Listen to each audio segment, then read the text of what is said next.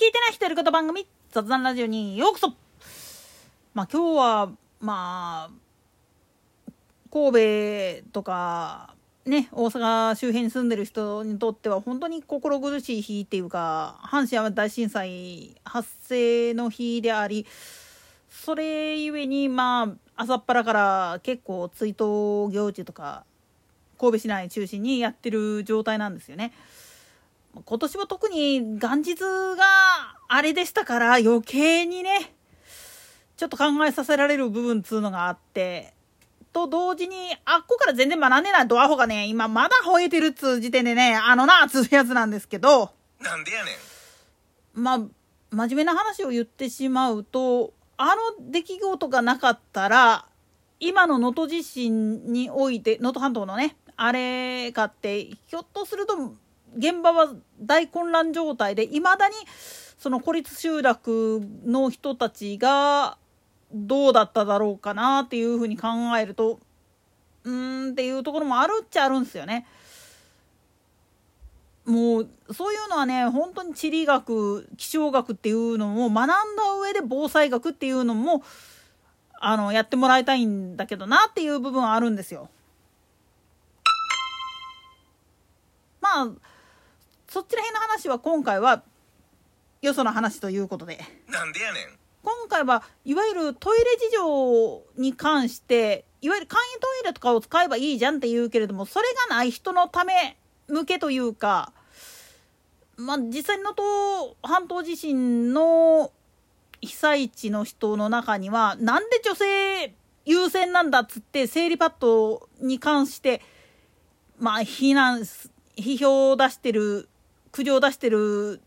方がいらっしゃるみたいなんだけれども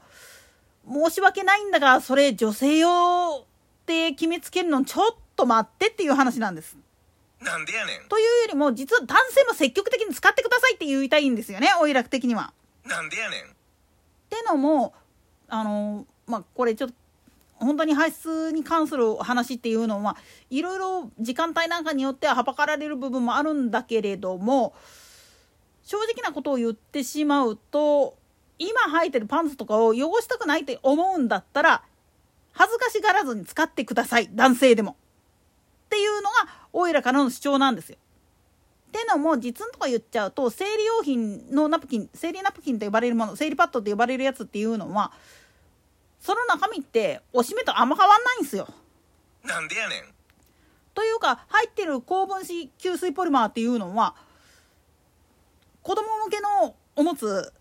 あるいは介護用おむつに使われてるものと全く一緒のものなんですよね。ただ大きさがまあ言ってみると18センチぐらいのものからでかいのになってくると42センチ場合によってはもうパンツタイプっていうのもあるんだけれどもそれくらいまあ大きさもバラバラだし用途もっていう風になってくるとあーってなるかもしれないけど基本的な使い方は全く一緒なんです。ただしまあ言ってみると多少知識がいるよっていうこととで男性も遠慮なくって言ったのは特に排泄の方で障害があるような人まあ一応肛門とかはあるんだけれども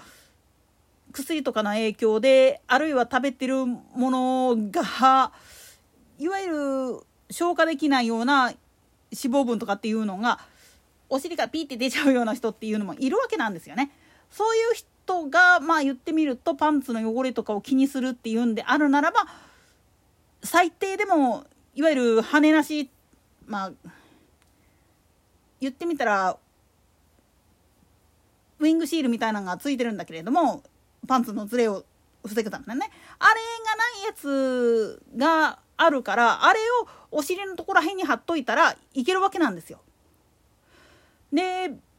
男性で頻尿あるいは尿漏れが心配とかっていう人もまあ自分の 竿先のところにかぶせるカップ代わりに巻いといておくっていうのも一つの方法としてあるっちゃあるんですよ。だから何も女性用の生理用品だからっつってはばかるんではなくって使い勝手によってはそれあんたも使えるんだぜっていうことをちょっと知っといてほしいんですよね。女性用っていうふうに思うからどうしてもはばかられるっていう部分はあるんだけど最低でもねコンビニとか100均ショップなんかで売ってる少量パックそれこそほんまに3枚入りとか5枚入りとかのちっちゃいパックっていうのが売ってるから200円かそこいらぐらいでねそれを防災用品袋の片隅にそこっと入れといたらすげえ助かるよっていう話なんです。また簡易トイレのいわゆる吸着剤吸水剤っていうのがあって、まあ、限度っていうのがあるんですよね。でも逆を言ってしまったらまあ流すことがないんだからそれだったら使っていない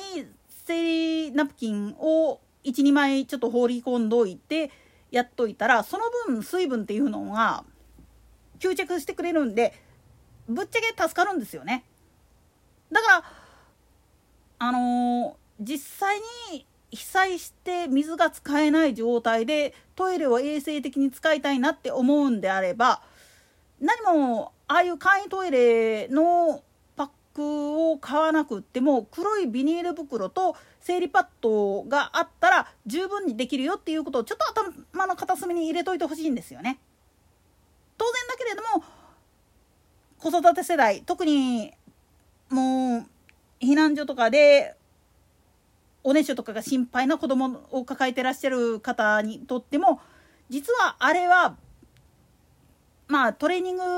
パッドとして使うっていうことも可能っちゃ可能なんですよ。特にヨリオパッドっていうのは結構ごっついしで吸着力香水あの高吸水ポリマーなんかは実際の分量のおよそ200倍ぐらいの水を吸い取ってくれるんですよねだから1回分ぐらいのおねしょやったらヨリオパッドで大体間に合ってしまう可能性の方があるんですよだからまあ子供に特に女の子が生理用品使うの大体もう小学校高学年ぐらいになってくるとそろそろっていう感じになるかもしれないけどその前に使い慣らすっていう意味でやっておくっていうのも一つの手だとは思うんですよね。それと実は海外のいわゆる軍事訓練を受けていらっしゃる人っていうのは生理パッドが実は傷口を塞いだりするための応急処置用の機材として使えるっていうことをよく知ってらっしゃるんですよね。なんでやねん。というのも訓練中にファーストエイドキットが手元切らしてしまった時にどうしようってなって傷口保護するにはってなった時に目の前に生理パッドがあったらもうその生理パッド使った方が安全やっていうのは大概の人は分かってるんですよね。だから基本的には止血帯であったりととか包帯なんかの下に傷口に直接巻くんではなくてそれをかましておいて巻くっていうことをやってるわけなんですよ。言ってみりゃそういう訓練を受けてる人やったら遠慮なく使えるわけなんですわ。だから男性の方でも生理用品が回ってきた時にこんなんいらんわではなくって自分の体に合わせた形での使い方ができるんだよっていうことをちょっと頭の片隅に入れといてほしいんですよね。といったところで今回はここまで。それでは次回の更新まで。ごきげんよう。